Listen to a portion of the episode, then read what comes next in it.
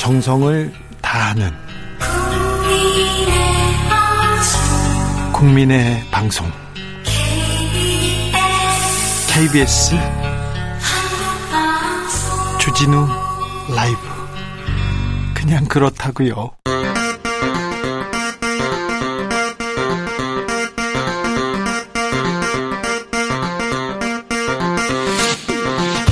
주진우 라이브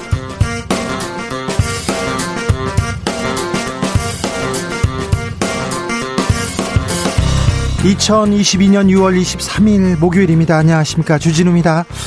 윤석열 대통령 발언 수위 높아집니다. 어제는 문정부의 탈원전 정책을 바보짓 이렇게 얘기하더니 오늘은 경찰 인사 논란을 국기문란이라고 표현했습니다. 한동훈 장관 검찰 인사 총장 패싱 아니냐 이런 지적에는 우리 법무부 장관이 잘했을 것이다 라고 말했습니다. 김종인 전 비대위원장 윤 대통령 발언 좀 거칠다 세련되지 못했다 이렇게 조언했는데요. 주스에서 짚어봅니다.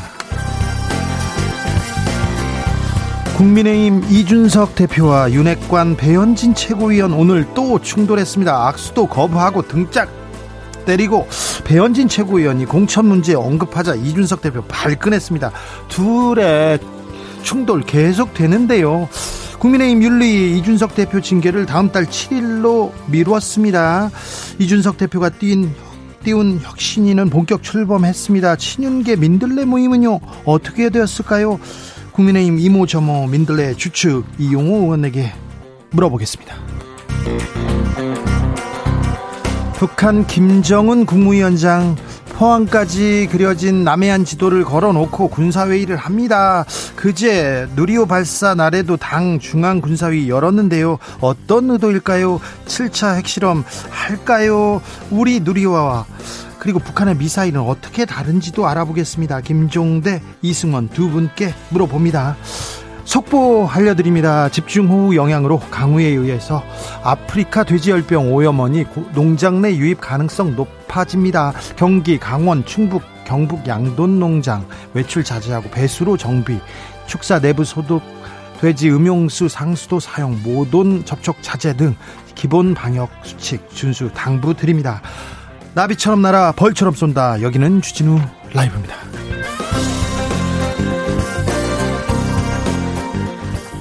오늘도 자중차에 겸손하고 진정성 있게 여러분과 함께 하겠습니다. 장마인가요? 장마가 시작되었나요? 비가 많이 옵니다. 내일까지 강한 비 예보돼 있습니다.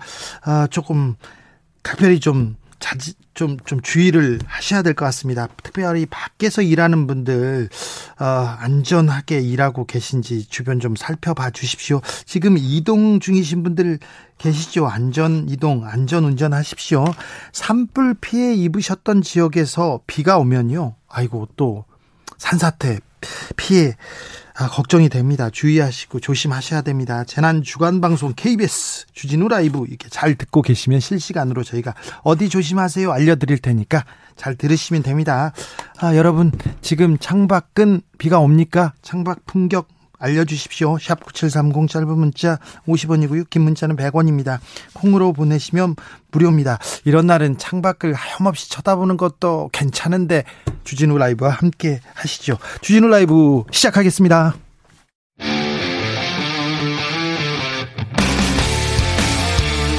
탐사보도 외길 인생 20년. 주 기자가 제일 싫어하는 것은? 이 세상에서 비리와 부리가 사라지는 그날까지 오늘도 흔들림 없이 주진우 라이브와 함께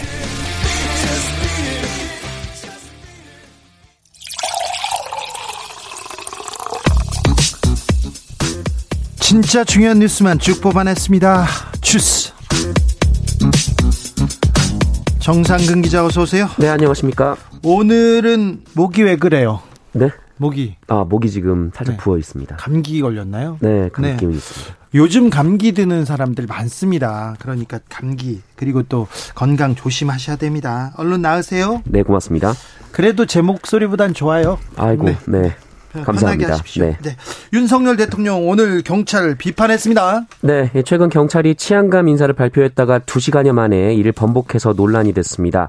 어, 최초 경찰청은 실무진의 실수라고 해명했다가 행정안전부 지침에 따른 것이다라고 밝혀서 어, 행안부의 경찰 군기잡기 아니냐라는 지적이 나왔는데요. 그랬죠. 어, 그런데 이상민 행정안전부 장관은 전혀 다른 얘기를 했습니다. 어, 이상민 장관은 경찰이 대통령 결재 없이 일방적으로 인사안을 공개했다라는 거였는데요. 그런데 오늘 윤석열 대통령 한마디 했어요? 네, 윤석열 대통령은 오늘 기자들과 만난 자리에서 경찰의 행위는 아주 중대한 국기문란이 아니면 어이없는 이 공무원으로서 할 수 없는 과오라고 비판했습니다.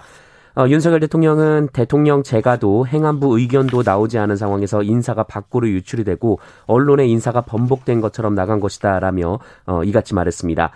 어, 윤석열 대통령은 인사는 번복된 적이 없다라면서 행안부에서 검토해 올라온 대로 재가를 했다라고 말했습니다. 그러니까요. 행안부가 보내가지고 보낸 인사는 경찰이 발표했는데 그거 잘못됐다 뒤집었어요.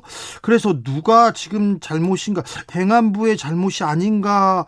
경찰의 잘못인가? 이걸 따져보고 있는데 국기문란이다. 일단 경찰한테 경찰이 잘못됐다 압박을 합니다. 검찰에 대해서는 다른 얘기를 했어요?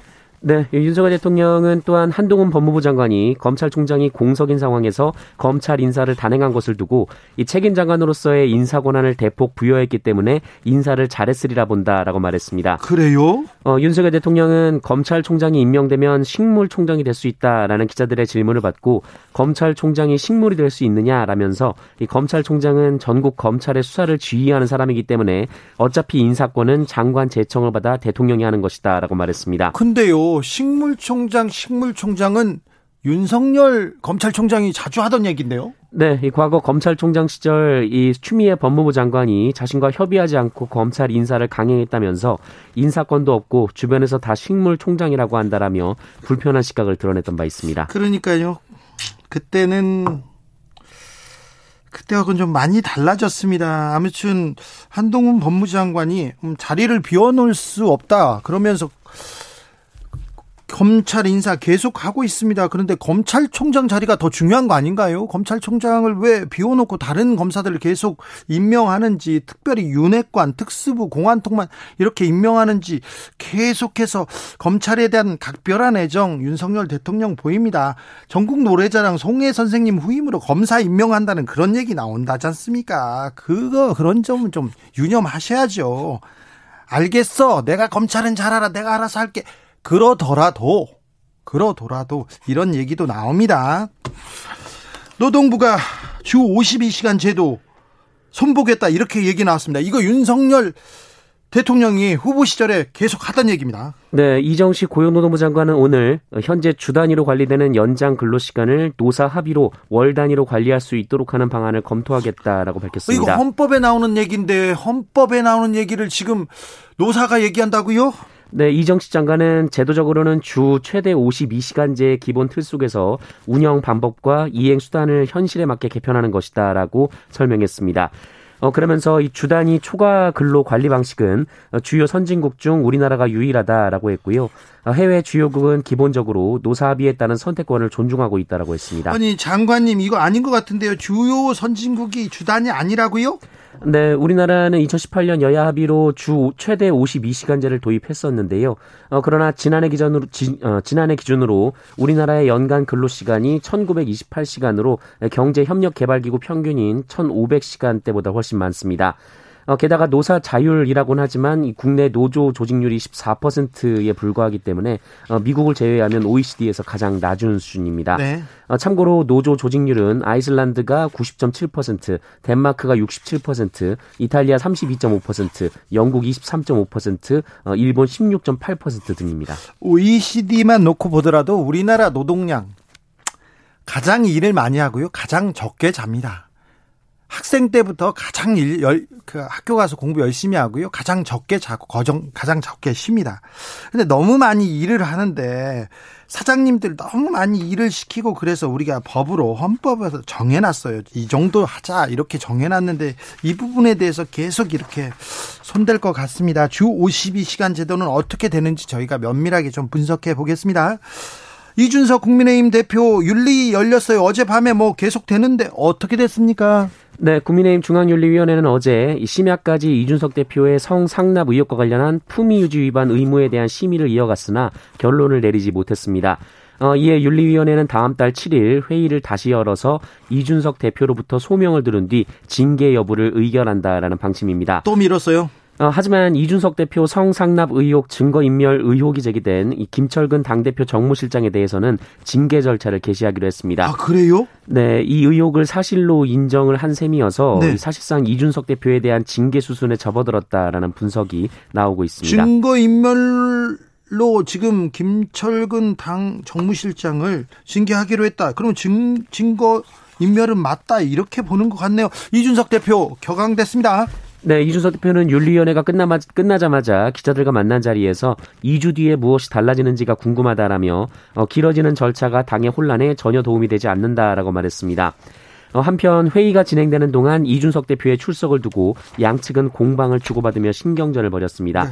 어, 이준석 대표는 출석 요청을 했는데 거절당했다라고 말했고요. 이양희 윤리위원장은 거절한 적 없다라고 반박했습니다. 다음 달 7일 불러가지고 또 얘기한다지 않습니까? 어떻게 되는지 계속 이어집니다. 아, 윤리 윤리 계속 하네요. 음, 이준석 대표 충돌 오늘도 이어갔습니다. 배현진 최고하고 또 네. 네. 오늘 오전 9시쯤 국민의힘 최고위원회가 열렸고 이준석 대표가 모습을 드러냈는데요. 어, 이에 먼저 자리에 앉아 있던 배현진 최고위원이 다가가서 악수를 청했습니다. 어, 그러나 이준석 대표는 악수를 밀어내며 거부를 했는데요. 네. 배현진 최고위원이 이준석 대표의 손목을 잡자 어, 이마저도 뿌리쳤습니다. 네. 어, 결국 배현진 최고위원이 다른 회의 참석자들과 인사를 한 후 자리로 돌아오다가 어, 이준석 대표의 어깨를 툭 네, 살짝 때렸는데요. 네. 어, 이준석 대표는 반응을 보이지 않았습니다. 네. 국민 앞에서 생중계 하는데 두 분이 뭐 하는지 잘 모르겠어요. 손 뿌리치고 어깨 등짝 스매싱 하고 이거 흠칫 뽕이다 이렇게 얘기하는데 정치인들도 뭐, 뭐 일반 사람들하고 다르지 않습니다. 삐지고 뭐 다투고 뭐 그런 게 그렇죠. 그럴 수 있어요. 그럴 수 있는데 그런 모습을 계속 보여주는 건 생중계로 지도한다는 사람이 정치한다는 사람들이 참 흥칫뽕입니다. 네. 친문계 전해철 의원 당대표 선거 안 나오기로 했습니다. 네, 민주당 재선 의원 48명 중 34명이 어제 어, 지난 대통령 선거와 지방선거 패배에 중요한 책임 있는 분들은 이번 전당대회에 나서지 말라라고 촉구를 한 바 있습니다. 어, 이는 이재명 의원과 이 친문계 전해철, 홍영표 의원 등의 불출마를 요구한 것으로 해석됐는데요. 어, 성명이 나오자 전해철 의원은 저부터 모든 것을 내려놓겠다라면서 불출마를 선언했습니다. 전해천 의원은 자신을 비롯한 주요 당권 주자에 대한 당내 불출마 요구를 언급한 뒤 민주당의 혁신과 통합을 위한 진정성으로 이해하고 취지에 동의한다라면서 민주당의 가치를 중심으로 당을 이끌어 나갈 당 대표와 지도부가 구성될 수 있도록 힘을 보태겠다라고 밝혔습니다. 이재명 의원 주변에선 또 수사가 굴러갑니다. 이번에는 검찰이 나섰습니다. 네, 국민의힘은 지난해 11월 이 쌍방울 그룹의 전환 사채 거래가 이재명 의원의 변호사비 대납에 쓰인 의혹이 있다면서 이재명 의원을 수원지검에 고발한 바 있습니다. 어, 변호사비 대납 의혹은 이재명 의원이 경기도지사 시절이었던 지난 2018년 공직선거법 위반 사건을 맡은 변호인들에게 준 수임료가 특정 업체의 전환 사채 등으로 대납됐다라는 주장이었는데요. 어, 수원지검은 오늘 이 서울 쌍방울 본사에서 압수수색을 벌이고 있습니다. 어, 특히 그동안 검찰은 이 과정에서 업체가 발행한 전환사채 거래 내역을 들여다본 것으로 알려졌는데요. 어, 이에 따라 이 수사도 이재명 의원을 향하게 될 것이다라는 분석이 나오고 있습니다. 네, 쌍방울에 대한 수사가 계속될 것 같습니다. 아, 환율이 올라도 너무 오르네요. 1,300원대 돌파했어요? 네, 원달러 환율이 1,300원을 돌파를 했습니다. 어, 원달러 환율이 1,300원을 조금 넘은 수준이었는데요. 어, 오전 한때 환율이 1,302원까지 올라갔습니다. 어, 원달러 환율이 장중 1,300원을 넘어선 것은 2009년 7월 14일 이후 12년 11개월여 만에 처음입니다. 주가도 크게 떨어졌습니다. 네, 오늘 주식시장에서 코스피 지수는 어제보다 20포인트 정도 떨어진 2,322를 기록했습니다. 어, 코스닥도 30포인트 가까이 떨어진 717을 기록하는 등 어제에 이어 하락장을 이어갔습니다. 곡소리가 이어집니다. 주가 시장에 경제가 많이 아픕니다. 경제가 많이 아픈데 빨리 좀 치료해야 되는데 경제를 살리려고 노력해야 되는데 정치권에서 경제를 살리려는 노력 부족합니다. 안 보입니다. 네, 뭐 하는지 잘 모르겠습니다. 재난 속보 전해드리겠습니다. 오늘 오후부터 내일까지 전국에 돌풍, 천둥, 번개를 동반한 강하고 많은 비 내릴 것으로 예상됩니다. 산지 비탈면, 공사장, 옹벽, 산불 피해 지역 등 산사태와 붕괴 우려가 있는 곳은 출입을 금지하여 주시기 바랍니다. 둔치 주차장, 하천변, 계곡, 야영장 등 침수 위험이 있는 지역 가지 않도록 하시고요. 해당 지역에 차량을 주차한 경우 미리 안전한 곳으로 이동해야 됩니다. 농경지 침수와 농수로 범람, 급류에 유의하시고요. 강풍에 따른 시설물 관리와 안전사고에 유의하시기 바랍니다. 이럴 때 꼭 이렇게 캠핑 간다면서 아우 낭만이 있어 그런 사람들이 꼭 있어요. 안 됩니다. 내일까지 비가 많이 온다니까 조심하셔야 됩니다. 아, 서해에서 피살된 공무원 유가족들이 정보 공개 요구를 했는데 대통령 기록관에서 거부했네요. 네, 행정안전부 대통령 기록관이 서해 피살 공무원 이대준 씨의 유족이 제기한 정보 공개 청구에 대해 유족에게 부존재 통지서를 어제 통보했습니다. 네. 어, 대통령 기록관은 일반 기록물을 대상으로 최대한 찾아봤으나 해당 기록이 부존재하다라고 밝혔고요. 그런데요. 유족들이 왜 문재인 대통령을 고발한다고 하죠? 네, 이대준 씨의 형 이대진 씨는 기록 공개가 거부되자 이렇게 된 이상 문재인 전 대통령을 고발할 수밖에 없다라고 말했습니다. 아니 지금 정권이 바뀌고 대통령 기록관 행정안전부 이거 이거 문, 윤석열 정부로 바뀌었잖아요. 네, 수사를 시작하면 사건 자료를 열어볼 수 있지 않겠느냐라면서 앞으로 할 수 있는 모든 일을 다 해보겠다라고 말했습니다. 네. 어, 그러면서 문재인 전 대통령이 사건 관련 기록을 대통령 지정 기록물로 지정했다라고 주장하며 어, 뭔가 숨기고 있다라고 말하기도 했습니다. 네, 아무튼 정권이 바뀌었는데 전 대통령한테 고발을 하는군요. 음, 포스코에서 성폭력 문제가 논란이 되고 있습니다. 네, 포스코에서 근무하는 여직원이 같은 부서 동료들에게 무려 3년 넘게 지속적인 성폭행을 당했다, 성폭력을 당했다라는 주장이 제기됐습니다. 아, 너무하더라고요. 네, 해당 직원은 지속적으로 성희롱과 성추행 등 성폭력을 당했다면서 지난 12일 같은 부서 상사 4명을 경찰에 고소했습니다. 네. 보도에 따르면 피해 여성은 50여 명이 근무하는 부서에서 유일한 여성으로 근무를 했는데요. 어, 그러나 그동안 이 사무실에서 상습적으로 성희롱을 겪었고 이 회식 때에는 상사가 허벅지를 만지는 등 추행을 당했다라고 주장했습니다. 아이고. 어, 또한 술을 마시고 나면 반드시 노래방을 갔는데 어, 본인을 끌어안거나 몸을 밀착시켜 추행했다라며 어, 회식에 빠지겠다고 하면 인사평가에 불이익을 주겠다라는 말을 들어야 했다라고 주장했습니다. 어, 이에 피해자는 선임 한 명을 사내에 신고를 했는데 이 부서에서 따돌림을 당해서 정신과 치료도 받았다라고 주장했습니다. 2차 가해네, 2차 가해. 어, 그리, 네, 그리고 지난달 말 같은 건물에 살던 또 다른 선임에게 폭행 및 성폭행을 당했다며 해당 선임을 유사강간 등 혐의로 경찰에 고소하기도 했습니다. 이 가해자로 지목된 선임들은 성폭력 사실을 부인하고 있는데요. 예, 하지만 회식 자리 등에서 추행 당하는 모습을 목격한 동료 직원의 증언이 나온 것으로 알려졌고요. 또 문자 메시지 대화 내용의 일부가 공개되기도 했습니다. 이 포스코 측은 피해자에 대한 분리 조치를 완료했고 해당 부서 리더의 보직을 해임하고 피고소인 4명에 대해서는 경찰 조사가 나올 때까지 업무에서 배제하기로 했다라면서 경찰 조사에 적극 협조하고 결과가 나오면 무관용 원칙을 적용할 것이다라고 밝혔습니다. 아, 얼마나 회사 가는 길이 고통스러웠을까요? 회식 자리에서 뭐 성추행을 당했어요. 회식 자리에서 너무 고통스러워요. 이런 사람들 정말 많더라고요. 신입사원이 들어오면 꼭 부장님 옆에 상무님 옆에 나가지고 술 따르라고 하고 2차 가서 노래방 가서 블루스 쳐드리라고 하고 이런 일이 비일비재 했어요. 지금껏. 이제 안 됩니다. 절대 안 됩니다. 아우 참느라고 얼마나 고생했을까. 아 이분이 회사 가는 길은 어땠을까. 참 그 고통이 느껴집니다. 경찰에서 좀 엄정하게 잘 처, 처리했으면 좋겠습니다. 수사 잘했으면 좋겠습니다. 조순 서울대 명예교수 서울시장도 지내셨죠? 별세 소식 전해졌네요. 네, 한국경제학계의 거목인 조순 서울대 명예교수가 오늘 새벽 노환으로 별세했습니다. 향년 94입니다. 어, 정통 경제학자 출신의 고인은 교수와 관료, 정치인 등 다양한 직책을 맡아오며 이 분단 이후 한국사에 적잖은 족적을 남긴 인물로 꼽히고 있습니다. 네, 아프가니스탄에서 지진이 크게 났어요. 네, 탈레반이 재장악한 아프리, 아프가니스탄의 실현이 이어지고 있습니다. 이 아프가니스탄 국영 바흐타르 성취는 현지 시간으로 22일 아프, 아프가니스탄 남동부 어, 파크티카주에서 규모 6.1의 강진이 발생했다라고 보도했습니다. 네. 아프간 당국은 최초 사망자가 130여 명이라고 발표했습니다만 이 산간 지역의 피해 소식이 전해지면서 1000명 이상으로 폭증을 했습니다. 네. 하지만 상황에 따라 희생자 수가 더 크게 늘어날 가능성도 있습니다. 아이고 왜 이런 또 재난은 또 저런 저런 나라에 이렇게 좀 가난하고 어려운 나라에 이렇게 자연 재해가 이렇게 생기면 피해가 큽니다. 인프라가 부족하고요. 또 병원 시설도 그렇고 아, 아프라, 아프가니스탄에 더 큰 피해가 없도록 이렇게 좀 국제적으로 도와야 될 텐데요. 도움의 손길이 필요한 것 같습니다. 도울 수 있는 일이 뭔지도 좀 찾아보겠습니다.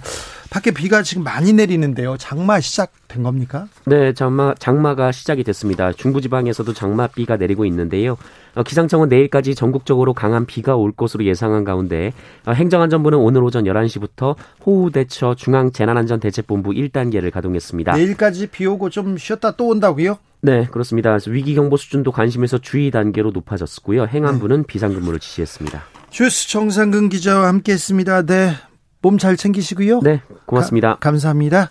비 오는 날 어디서 주진우 라이브 함께하고 계신지 물어봤더니요. 김경태님, 포항은 흐림, 아직 비는 안 와요. 얘기합니다. 네.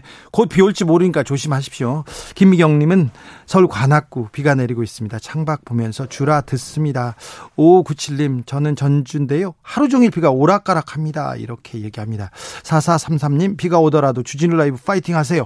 여기는 자양 전통시장 우중이라 고객님 광고 돋고 썰렁합니다. 네. 아. 화이팅 하십시오. 이 시장에서도 천사님께서는 비가 많이 온 데서 콩 모종에 물도 주지 않고 있는데 비는 오지 않고 바람만 붑니다. 전남 화순에서 살면서 집중 경청하고 있는 주진우 라이브. 네. 응원하고 사랑합니다. 아우, 감사합니다. 네. 7785님 관광버스 승무원인데요. 운행 대기 중에 차창 밖에 비 오는 풍경 바라보면서 주진우 라이브 듣고 있습니다. 여야 간 갈등 국민 생각해서 빗물과 함께 싹 씻어 버리고 가길 바랍니다. 이렇게 얘기합니다. 그러게요. 네. 네. 1474님, 인천입니다. 빗길 운전 주의하십시오. 아, 비가 퍼붓다가 그쳤다를 반복하네요. 네. 장마철에 저는 항상 창밖을 이렇게 멍하니 쳐다보는 소년이었거든요. 그래서 선생님한테 항상 혼났어요. 야, 창밖에 뭐가 있냐? 이렇게 보라고. 그냥 보고 싶어서요. 그냥 그렇게 좋으면 나가라. 그러면 제가 감사합니다 하고 나갔던 기억이. 네. 교통정보센터 다녀오겠습니다. 오수미 씨.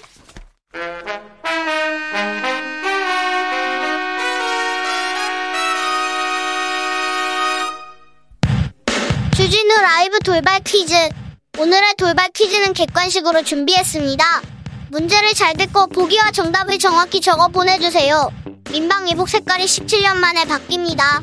현재 민방위복은 2005년 민방위대 창설 30주년을 맞아 이 세계 통일된 복장으로 제작됐는데요. 행정안전부는 민방위복 디자인을 바꾸기 위해 내일부터 7월 6일까지 국민 의견을 모은다고 밝혔습니다. 자, 여기서 문제 드릴게요. 현재 민방위복의 색깔은 무엇일까요? 보기 드릴게요. 1번 빨간색, 2번 주황색, 3번 노란색. 다시 들려드릴게요. 1번 빨간색, 2번 주황색, 3번 노란색. 샵9730 짧은 문자 50원 긴 문자는 100원입니다. 지금부터 정답 보내주시는 분들 중 추첨을 통해 햄버거 쿠폰 드리겠습니다. 주진우 라이브 돌발 퀴즈 내일 또 만나요.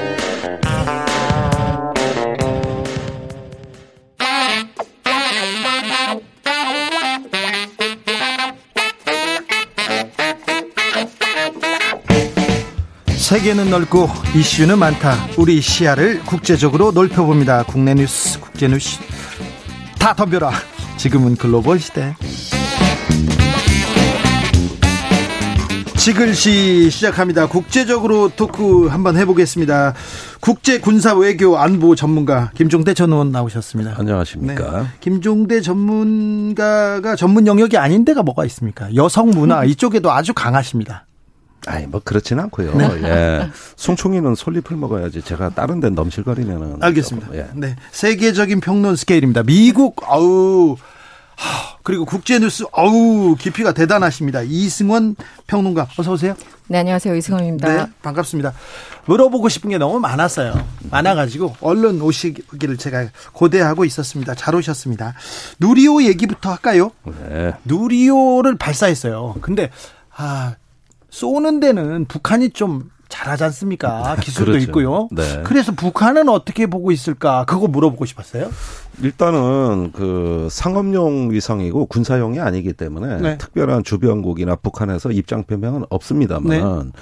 만약에 이게 미사일 전용으로 될 위험성이 존재한다면 앞에다 폭탄만 달면 뭐. 예, 같은 기술이에요. 예. 예, 같은 로켓에 앞에 달린 게 위성이냐 네. 아니면 탄두냐의 네. 차이인데 그렇다면 아마 그 국제 사회로부터 또 규제가 예상이 되고 예. 또 여러 가지 문제가 있습니다. 그래서 우리나라 한결같이 단거리 미사일 외에는 중거리 미사일은 갖는다는 정책을 일체 표방하지 않고 순수하게 우주를 상업적으로 이용하기 위한 이런 도전이거든요. 네. 그래서 아직까지는 그런 면에서 뭐 국제사회에도 잘 설득이 됐고 네. 북한도 그다지 반응을 보일 필요가 없는 것 같습니다. 어, 북한이 미사일은 잘 쏘지 않습니까? 네. 근데 북한의 기술과 우리의 기술 어떻습니까? 우리의 기술이 어. 이제 능가하기 시작했다 얘기도 들리는데요. 아니 그렇지는 않습니다. 이제 북한의 미사일은 여태까지 정치적인 규범적 제재가 없이 마구마구 쏴댄 거고. 네, 막 쏘죠. 네, 우리나라는 한미 미사일 협정에 의해서 규제를 당해왔고 기술 이전을 못 받아서 러시아 기술을 이전받아 가지고 이제 첫 으로 우주에서 성공한 거거든요. 러시아 기술이. 아, 이거 러시아 기술이죠. 러시아가 기술의 어떤 발판을 제공했고, 거기 또 러시아까지 가서 기술을 전수받아 온 거예요. 그런 만큼 이제 독자 기술로서 이것을 완전히 수행해내는 데는 저희는 출발점에 선 반면에 네. 북한은 한참 나가 있습니다. 네. 오래 전부터 했죠. 네. 그런 면에서 매우 유감스럽고 불편한 말씀이지만 네. 로켓에 관해서는 우리가 북한에 비해 후발주자다. 아직 가야 할 예, 길이 좀이 많아요. 부분은 뭐 밝혀드리지 않을 수 없어요. 네.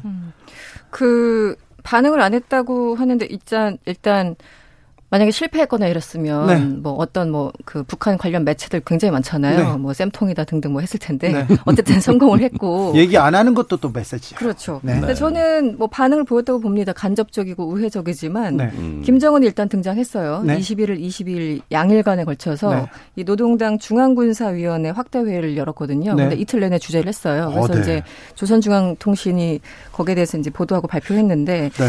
그 하필이면 21일 날 그 회의를 왜냐면은 그 전에 할 수도 있고 네. 24일, 5일 할 수도 있잖아요. 네. 날짜를 정하고 거기서 나온 메시지를 본다면 분명히 누리호나 이런 것에 대해서 의식을 하고 있었다. 다만 그 누리호 그 자체에 대해서 언급만 없었지 다양한 그 형태를 통해서 메시지를 보낸 것이 아닌가라는 생각이 들어요. 그렇죠. 네. 네. 북한은 뭐 하는 게 다 정치하고 연결돼 있고 다 메시지예요. 날짜까지 음. 시간까지 맞춰서 메시지를 보내니까요. 네. 보통. 네. 네.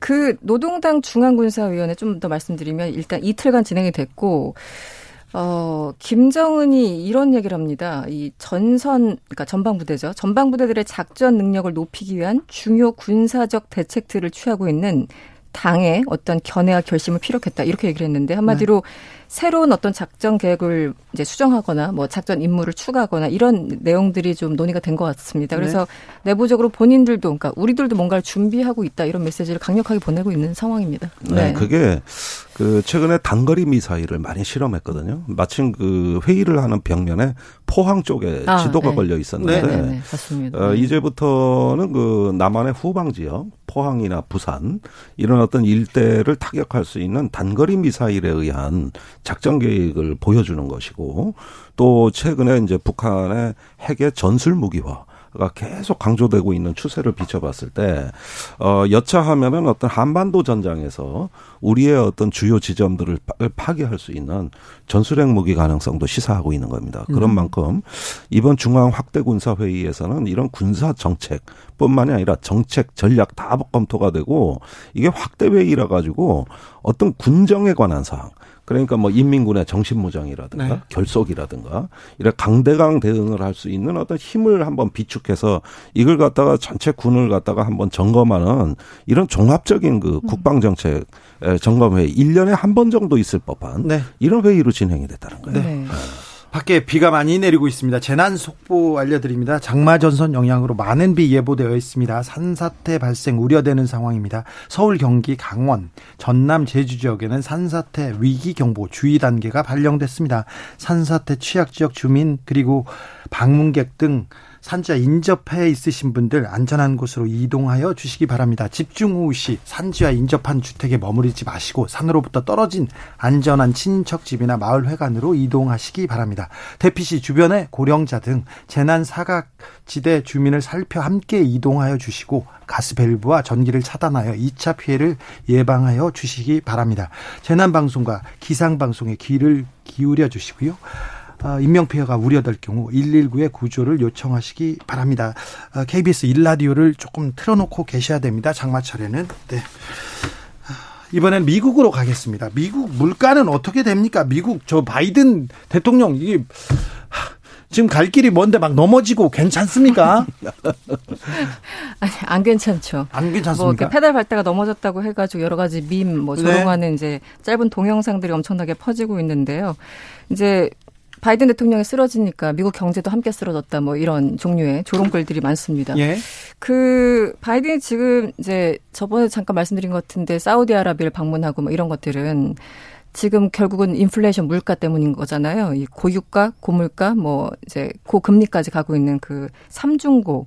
그런데 11월 중간 선거 앞두고 그 물가 지수가 8.6% 오르고 있고 뭐 여러 가지 잡히지 않으니까 정말 할 수 있는 모든 걸 다 하고 있는 그런 분위기예요. 그래서 이제 중동도 순방하고 국내적으로는 유류세를 한시 그 면제하는 네. 최소 한 3개월은 면제하자라고 이제 제안을 하고 있고 또 하나는 재밌는 게 최근에 넥슨 모빌을 콕 집어 가지고 하나님보다 돈을 더 벌고 있다 이러면서 엄청나게 욕을 해댔어요. 아, 기름값. 네, 기름값. 그래서 하나님보다 돈을 더 버는 건 어느 만큼 버는 건지 모르겠습니다만 네. 아무튼 하나님이 돈 벌지는 않잖아요. 그러니까 어, 그렇죠. 엄청난 표현이죠. 어쨌든 네네. 그래서 석유 회사들 입장에서는 아니 우리 할 만큼 다 했어. 네. 더 이상 여력이 없어라고 얘기를 하고 있고 바이든은 바로 대놓고 아니다. 네. 니네들 더 지금 석유 파낼 수 있어. 이렇게 지금 싸우고 있거든요. 네. 이제 생산을 계속 이제 압박하고 있고 유류세는 인하하자고 하고 있고 그런데 유류세 가 과연 물가에 직접적으로 얼마나 영향이 있을까 여기에 대해서는 또 전문가들이 지금 논쟁하고 있는 그런 상황입니다. 근데 네. 물가를 미국에서 좀 잡아야 전 세계 경제도 조금 안정세로 돌아가고 우리도 우리 물가도 조금 안정세로 돌아갈 것 같은데. 근데 말입니다. 뭐 제가 이래봬도 경제학과 나온 사람 알죠. 네, 그래서 뭐 아, 모르는 게 뭐가 있어요, 김정도. 예. 예. 그 지금 저는 미국이 과연 제대로 대처하고 있는가에 대한 의문이 좀 생기는 게 네. 불과 몇 달 전, 뭐 작년 이맘때쯤 생각해 보십시오. 정반대 분위기였습니다. 네. 무제한적 양적 완화하겠다. 또 경제 좋아진다. 달러를 무제한적으로 풀겠다. 코로나 끝나면 어. 이제 경제 성장이 있다. 그렇죠. 그래가지고 교육, 의료, 인프라, 심지어는 어떤 각 개인 에 대한 그 저 보조금 지급까지 해가지고 천문학적인 돈을 풀었고 거기에다가 물가 인플레 인상 우려에 대해서는 별로 우려스럽지 않다. 인플레 별거 아니라고 끊임없이 얘기해왔던 게 누굽니까? 미국의 연방준비위원회 재무장관들인데 지금 말이 정반대로 바뀌었어요. 모든 경제 정책을 물가 잡는 데 쓰겠다는 거예요. 그런데 최근에 바이든 대통령 지지율이 좀 폭락한데 매우 민감한 사안 중에 하나가 분유가 폭, 저, 음, 폭등이었어요. 예. 분유 돈을 줘도 예, 못 사는 상황이 되니까 아이들 문제가 겹치고 거기에다가 지금은 저기 그 심리적 저항선을 유류 가격이 말입니다. 돌파해 버렸습니다. 그러니까 이런 상황에서 이제 공급망의 위기를 뒤늦게 얘기를 하고 있는데 물론 공급망의 위기는 있죠. 우크라이나 전쟁의 여파도 있고. 하지만 그동안 얼마나 달러를 흥청망청 벌었습니까? 이런 점에서 보면은 지금 미국의 대응에 대해 가지고 전 세계가 주시하는 거는 과연 적절한 대응이고 신속하게 적절하게 할 수 있느냐 이 부분인데 지금 계속 저 불안한 얘기들이 나오고 있는 거예요. 아니 근데 전문가들이라는 분들이 세계를 이렇게 본다는 분들이 잘 못 보더라고요 한치 앞을. 음. 그리고 뭐 주식 전문가, 애널리스트, 펀드 매니저 아주 유명한 사람들 물어보니까 아우 저희들도 뭐 아, 몰랐어요. 또 엄청 저희들도 다 뭐지 마이너스예요 얘기하더라고요. 이렇게 못 봤을까요? 다들 그렇죠. 그뭐 전문가들이면 다들 떼돈을 벌어야 되는데 네. 떼돈을 음. 벌었다는 분은 많지는 않은 것 같고요. 뭐 주식 전문가나 부동산 전문가 네. 등등 어쨌든 이번에 그러니까 말씀 그 의원님 말씀하신 것처럼 뭐 지금 제닛 그 재무장관이나 연방이나 작년에 인플레이션에 대해서 우려를 그렇게 많이 했는데 왜 그때는 그 경고음을 듣지 않고 지금 와서 이러느냐 이제 그 여러 가지 이제 비판이 기자들로부터 이제 질문이 딱 떨어지니까 아니 그 당시는 그럴 수밖에 없는 상황이었고 지금도 인플레이션이 있지만 경기 침체까지 가지 않을 것이다. 우린 자신 있다. 계속 이러고 하고 있거든요. 거의 정신 승리에 가까운 얘기를 하고 있죠. 그리고 지금 물가 상승률이 그 5월 기준 8.6% 찍으니까 한다는 얘기가 야 영국은 9%야. 뭐 이런 얘기 얘기를 하고 있어요. 그러니까 굉장히 좀 네. 민망한 그런 상황인 거죠. 그런데 네. 당시에는 어쨌든 돈을 풀어가지고 경기 침체 코로나 2년 그 지속되는 기간 어떤 식으로든 살려야 된다라는 생각을 했던 거고 여러 가지 또 실업률도 네. 있었으니까 지금 와서 이제 갑자기 기아를 바꾸려고 하니까 급속하게 네. 여러 가지 지만 앞뒤가 안 맞는 상황이 된 건 맞습니다. 그런데요. 네네. 물가를 잡기 위해서 저기에서도 막 세금 깎아주고 낙수 효과 노리고 그런 정책을 펴는 미국에서는 그런 그런 정책을 펴지는 않는 것 같습니다. 낙수 효과 말씀하시는 네, 거예요? 그 말은 안 나오는 네, 것 같아요. 네, 그, 그 전혀 못 들었죠. 네. 네. 영국에서도 뭐 프랑스에서도 낙수 효과를 위해서 뭐 어, 큰 기업, 기업에 세금 깎아줬다 이런 얘기는 못 들은 것 같아요. 그런 얘기보다는 주된 논의는 뭐냐면 고립주의로 회귀 여부예요. 국내에서 이제 부자에게 세금을 거두느냐 마느냐 또는 기업을 보호하느냐 마느냐 하는 이야기들이 낙수 효과라는 표현하고 외부의 공급망을 재구축하고 여차하면 세계화 질서로부터 일탈해서 어떤 국제 경제가 아니라 자국의 경제, 스스로를 지키는 보호하는 국가 이런 쪽으로 회귀하려는 조짐이 되니까 트럼프 인기가 어떻게 되겠어요? 그거 얘기했던 트럼프 인기는 올라가는 거 아닙니까? 네. 그리고 바이든은 그 정반대 얘기를 했잖아요. 네. 그랬던 바이든이 그러면 외국에 와가지고 저 한때 오바마가 가입했던 그 저 만들었던 TPP 환태평양 경제 공동체 이런 거 못하지 않습니까? 그런 국제 협력 못하잖아요. 그러니까 이게 제가 보기에는 미국 내에서는 증산 충의 몰락과 그것이 대외적으로는 또 다른 미국의 어떤 자국 우선주의 고립주의로 회귀하는 어떤 그 연료를 만들어서 이게 트럼프의 지지율을 또 다시 상승시키는 연료가 되고 있다 이 얘기죠. 네, 미국에서 낙수 효과 얘기는 없습니다. 그런데 바이든이 실패하면서 바이든이 인기가 떨어지면서 트럼프가 다시 올라옵니다. 이거 어떻게 봐야 됩니까? 그러니까 저도 그 국내를 보나 미국을 보나 요즘 또 프랑스도 그렇고요. 네. 진짜 사람이 이렇게 없나 이런 생각을 정말 많이 하게 돼요.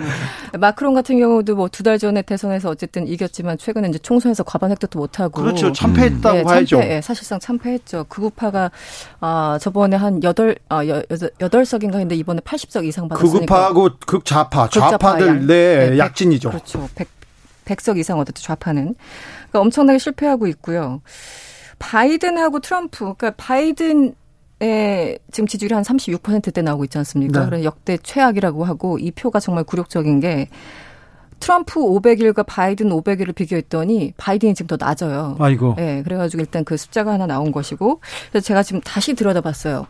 바이든이 지난 대선 때, 그러니까 2020년 11월이었죠. 50.5%를 득해서 7,500만 표 이상을 얻어갔습니다. 예. 그런데 트럼프가 역시 7,100만 표 이상을 얻어갔어요. 네네. 그러니까 둘 다 7천만 표. 예, 네. 엄청나게 양쪽 다 많이 얻어갔는데 어쨌든 트럼프가 진 거죠. 네. 그래서 지금 보면은 아 그때도 많은 사람들이 여전히 사실 트럼프를 지지하고는 있었구나. 물론 이제 표차가 좀 나긴 났지만 그래서 아직 잊지 못하는 1인이 됐는데 그럼에도 불구하고 바이든이 마음이 안 들면 민주당이 고- 마음에 안 들면 공화당 쪽으로 눈을 돌리는 건 당연합니다. 그런데 공화당의 그 많은 의원들 중에 음. 왜 트럼프밖에 없냐는 거죠. 저는 아직도 그 부분이 이해가 안 가는데 이걸 어떻게 설명하죠? 전 이해가 갑니다. 가요? 예, 지금의 어떤 그 현대 정치의 흐름이 예. 좌우 포퓰리즘의 약진이에요. 그러니까 뭐 아까 그 르펜 얘기도 하셨고 네네. 그 외에도 뭐 보리스 존슨도 고립주의 네, 우파 네, 네. 포퓰리즘으로 그 집권한 사람이고 이렇게 우파 포퓰리즘의 전성기입니다. 네. 어, 한국에서도 비슷했어요, 사실은. 네. 어, 그런가 하면은 그 대항마로서 그보다는 못하지만 역시 좌파 포퓰리즘이 굉장히 도, 약진을 하고 있습니다. 어, 결국은 그 버니 샌더스 같은 네. 새로운 어떤 그 인물 또는 버니 샌더스의 그 신드롬이라는 게 재현될 수 있느냐가 관심사거든요. 그러니까 좌우 포퓰리즘의 대결인데 중간지대 신자유주의 중도파들이 설 자리가 없는 거예요. 네. 그러니까 우리 눈으로 보기엔 정상인이 설 자리가 없는 거예요. 세상에 미치면 같이 미쳐야지. 좌로 미치든 우로 미치든. 일단 미쳐야 됩니까? 어, 정신 말짱한 사람들이 설 자리가 없는 거라 이 얘기입니다. 제 네. 얘기는. 지금 정치판이 그렇습니까? 그렇습니다. 국내도 그렇습니까? 비슷해져 가고 비슷해져 있습니다. 가요? 예, 그게 문제입니다. 큰 문제네요. 네. 어디 가나 정치의 양극화 때문에 지금 네. 다들 정신 못 차리고 있는 네. 상황 같아요. 네. 아까 이승원 평론가께서 조 바이든 대통령 지지율이 4주 연속 하락해서 또 임기 중에 가장 낮은 수준인 36%를 기록했다고 노이토 통신이 22일 보도했습니다. 아, 노이토가 네, 네. 여론조사 기관 입소스에 의뢰해서 실시했습니다. 저는 해야 돼요. 이것도 여론조사를 얘기합니까? 개요를? 아니 다그 미국도? 프로그램을 다 진행하신 네. 분들이니까 안 해도 되는데 저는 해야 됩니다. 아. 네. 저는 해야 돼요. 왜 그런지는 앞으로, 어, 모르겠습니다. 어, 유의하겠습니다. 네, 알겠습니다. KBS 공정과 신뢰. 네. 가보겠습니다. 그런데요.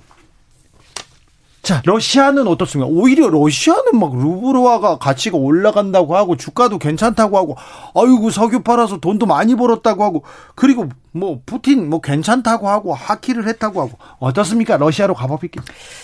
푸틴 건강 이상설은 사실 오래전부터 나왔었고 최근에 나온 이제 뭐 영상이나 사진 보면은 아픈 건 맞아요. 네, 아, 아파 보이죠. 그냥 네. 그러니까 전문가들 눈에는 많이 아파 보이고 일반인 눈에 보기에도 좀 아파 보이는데 왜, 왜냐면 저도 이제 자세히 사진을 봤는데 네. 전 전문가는 아니지만 이 팔이나 서 있는 모습 그리고 발 왼쪽 발을 이렇게 움직이는 그런 모습들 보면은 어쨌든 뭔가 어딘가 아파 보여요. 아 근데 저는 네. 젊었을 때부터 뭔가 네. 이상하게 아파 보이고 정상이 아니라고 보였거든요. 그런데 네. 아프다 얘기를 듣고 보니까 또 아파 보이더라고요. 그러니까요. 네. 상승 작용인데 어쨌든 전문가들은 여러 가지 병들 좀 의심하고 있는데 네.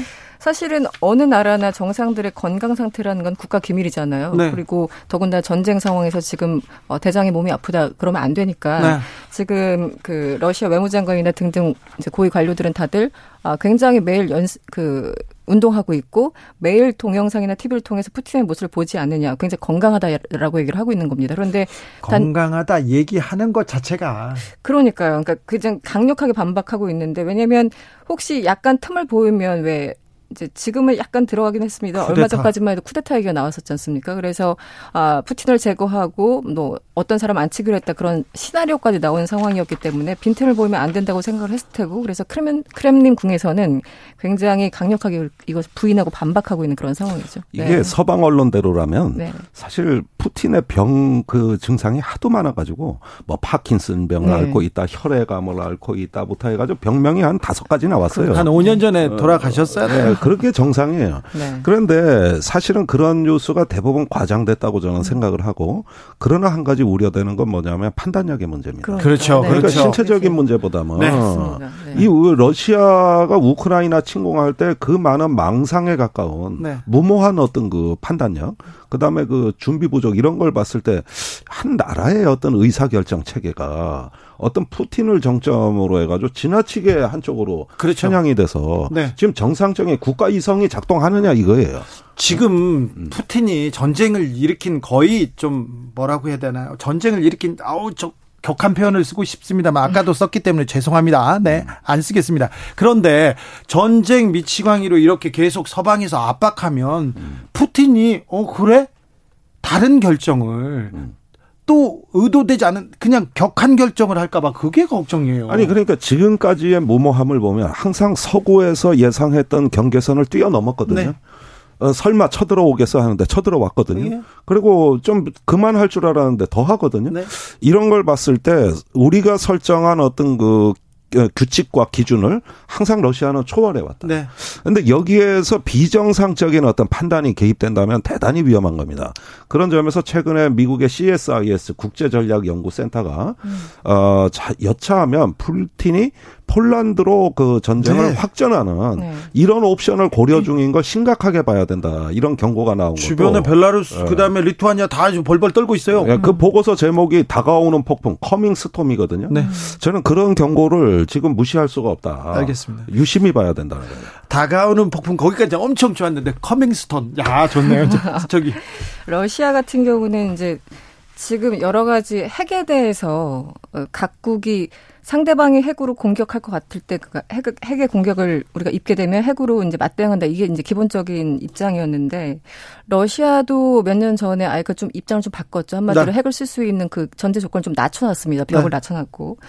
그리고 최근에 그 핵태세 보고서 그 워싱턴에서 나온 핵태세 보고서를 보면은 뭐 핵에 대해서 여러 가지 조건들이 있는데 핵심 이익을 침해하지 않는다면 우리는 핵을 쏘지 않을래. 그런데 이 핵심 이익이라는 게 굉장히 주관적이잖아요. 지금 벌써 핵이 너무 많이 나왔어요. 네. 네. 그러니까 이제 핵, 김, 핵, 핵. 김정은이 지난 4월에 열병식에도 그랬어. 근본 이익을 침탈받을 시에 우리는 네. 핵을 쏠 수 있다. 이렇게 네. 해서 계속 그 서로 핵을 가진 나라들이 엄청나게 서로 계속 가열되고 있는 음, 네. 그런 상황. 근데 아까 의원님 말씀하신 것처럼 만약에 판단력이 흐려지면 푸틴이 어떤 결정을 내릴지 사실 그게 걱정되는 부분이고 네. 음. 저번에 이제 한참 우크라이나 전쟁 가운데 옆에 사람 이제 같이 대동하고 나왔는데 그 핵가방 들고 이제 다니는 네, 그런 장면들이 있었잖아요. 아이고. 그래서 이제 여러 가지 전술핵 같은 것들을 혹시라도 쓰게 되면 과연 어떻게 되는 것인가. 네. 네. 선희님께서 말싸움만 하는 패널보다 오늘 두 분 너무 좋아요. 좋죠. 이 코너 좋아 좋아 나그랑님도 했습니다. 예, 그럼요. 네, 좋습니다. 가장 수준 높은 수준 높은 코너입니다. 자, 어디에 내놔도 부끄럽지 않은. 네. 저는 아니고요. 자, 나토로 가보겠습니다. 네. 나토 정상회의 있는데 지난주에 김종대 의원께서도 좀 우려를 몇 가지 표했는데 네. 자 나토에서 뭘 또 취해 와야 될까요? 그리고 또 김건희 여사는 어 이 국제 무대에 이렇게 나가시는데 어떤 어떤 일을 하고 오셨으면 좋을까요? 네, 그 지난주하고 달라진 점만 일단 짚어드리자면. 네? 그 나토 정상 회의에서 그 뉴질랜드, 호주, 일본과 그 사자 정상회담 네. 예, 이게 아무래도 추진될 가능성이 높아진 것 같아요. 네. 이렇게 되면은 미국의 인도 태평양 전략의 핵심 멤버들입니다. 네. 어 그렇게 거기에 이제 우리가 들어가는 거니까 이거는 거의 뭐 쿼드 가입에 비견되는. 아 그렇습니다. 예, 매우 중대한 어떤 그 변화라고 볼 수가 있는 거고 또 아시아의 나토화를 촉진할 수 있는 핵심 국가들이에요. 어, 그런 만큼 앞으로 한미일 안보 협력과 어떤 미국의 인도 태평양 전략에 편승하는 전략이 강화될 수 있는 이런 신호로 이 나토 정상회의가 활용될 가능성이 높다. 그다음에 김건희 여사도 동행한다. 네. 그 배우자 행사 참여하는 거거든요. 네. 예, 그것도 아마 또 국내 언론의 대단한 관심사가 될 것 같고요. 예. 이런 점들로 봤을 때 나토 정상 회의에 우리가 어느새 그 일본과 함께 이제 그 서구 동맹에 이렇게 한 발 더 깊숙이 들어가는 이런 모습을 보였을 때 이게 득과 실에 대한 계산이 이거 뭐 지금 KBS 같은 데서 준비하셔야 됩니다. 네, 네. 이거 아마 철저히 따져볼 일이라. 그렇죠. 예. 네. 이스라엘의 또 외교 전략도 좀 배워봐야 될 것 같고요. 뭐 김성환 실장 같은 경우 어제 기자회견을 했죠. 그래서 기본적으로 한미일 정상회담 개최 가능성이 열려 있다. 뭐 네. 뭐 못본 건 아니지만 가능성이 매우 높아 보이고. 한미일 정상회담까지요. 네. 그리고 한국, 일본, 호주, 뉴질랜드 이제 네 개국 이번에 초청국들이 따로 이제 만나서 환담하는 일종의 뭐 정상회담이죠. 그 자리는 마련된 것 같고. 그런데 이제 이렇게 만날 경우에 그렇다면 과연 한일은 만날 것인가 안 만날 것인가 우리 저번에 그 한일 정상회담 얘기했었잖아요. 그런데 네. 그 대통령실 관계자들이 하는 얘기는 이미 한미일 될 것 같고 가능성이 있고 네. 이렇게 또 한국, 일본, 호주, 뉴질랜드 만나는데 또 나토 정상회의 하고 그러면은 이미 세 번 만나는데 뭐 네 번까지 약간 이런 분위기예요. 그래서 한일 정상회담에 대해서는 서로 약간 좀 부담스러워서 좀 피해가는 그런 분위기고 잘하면은 약간 그 pull aside 회담이라고 해서 약식 회담, 그러니까 pull aside라는 게 약간 회담장에 정상들 쭉 있으면은 이렇게 야 잠깐 일로 좀 나와 볼래? 뭐 이런 네. 이런 회담이에요, 약식 회담. 네. 이제 그 정도에서 한 5분 정도 만나면은 그 의미 있지 않겠냐 이 정도 설명을 하고 있는 거 보니까 예, 정식 정상회담은 열릴 것 같지는 않습니다. 네. 한일 간에는. 그게 네. 굉장히 많이 후퇴한 게 지금까지 일본에다 외교 경로로 한일 정상회담 하자고 무수히 많이 손을 네. 내밀었다가 네, 네. 전부 다 뿌리쳤단 말이에요, 일본이. 아주 쌀쌀 맞아요. 거칠게 나온다고. 그 까칠까칠하니까 이제 그 말을 못 하는 거지. 지금까지 뺨 맞은 게 몇 번입니까? 그것도 왼쪽 뺨, 오른쪽 뺨, 고루 아니 한일 관계는 응? 개선해야 되는데 우리가 이렇게 좀 굴종적으로 약간 고개를 숙이고 만나자 만나자 할 필요가 있습니까? 아니 그러니까 왜 이런 게 서두러지고 또 한미일 군사 협력이라는 것도 일본은 중국을 주적으로 표방한 나라예요. 2018년 방위백서부터 그걸 시작했던 음. 나라고 북한은 북한에 관해서는 한국하고 협력할 수 있지만 우리는 강대국 정치에 뛰어든 나라다. 다시 말해 우린 메이저리그고 한국은 마이너리그다. 그러니까 격이 다르다. 이렇게 지금 저 갈라치고 들어온다고. 그러니까 이런 상황에서 자꾸 한일 정상회담에 이 정부가 목을 메고 거기에다 한미일 안보 협력도 북한에 관한 것도 제한된 부분만 하겠다는 거고 이러지 안보 전략이 다르고 국가 정책이 다른데 그 저 중국을 상대로 한 그럼 안보 협력 우리가 할 수 있습니까? 거기에다 일본은 러시아하고 영토 분쟁하지, 중국하고 영토 분쟁하지, 한국하고 영토 주변 모든 나라하고 다 영토 분쟁을 하고 이제 남중국해 개입하겠다 그러지. 대만 해협 얘기하지. 그러니까 이게 나가도 너무 나갔단 말이에요, 일본이 이게. 네. 나토 정상회의에서 그리고 다음 주에 음. 국제 뉴스로 어떤 뉴스를 보고 싶습니까? 네. 역시 저는 그 러시아의 이제 서방에 대한 그 가스 석유 장버버리기 예. 이걸 통해서 9월에 유럽 유기설이 지금 모락모락 피어오르고 있지 않습니까? 네. 전투에서는 진 러시아가 전쟁에서는 지지 않을 수도 있겠다. 네. 이 전쟁의 본질은 단순한 군사 전투만이 아닌 것 같다. 그렇죠. 이런 면에서 에너지 공급망의 위기와 러시아의 어떤 그 또 다른 어떤 제2의 전쟁 이런 부분들 좀 유심히 보시라고 권해드리고 싶습니다. 네, 나토 정상회의 그리고 내 다음 주에 이, 이 뉴스를 주목해야 된다고 합니다. 이승원 음. 평론가.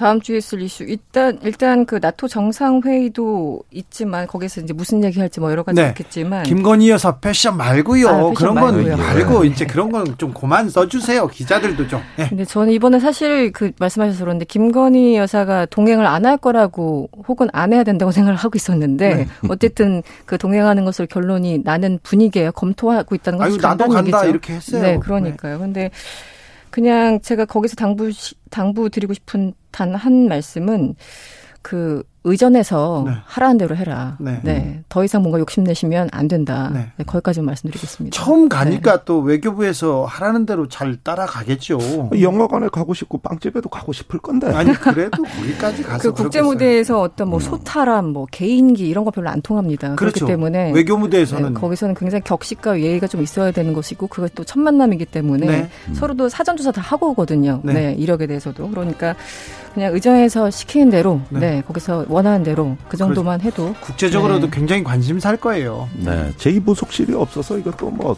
누구 조언을 받을지 모르겠어요. 알겠습니다. 지글 씨 지금은 글로벌 시대 마무리하겠습니다. 김종대, 이승원, 이승원, 김종대 두 분 오늘도 감사했습니다. 감사합니다. 네, 조금 더 하고 싶어요. 네. 가지 말고 여기서 얘기하고 가- 가세요.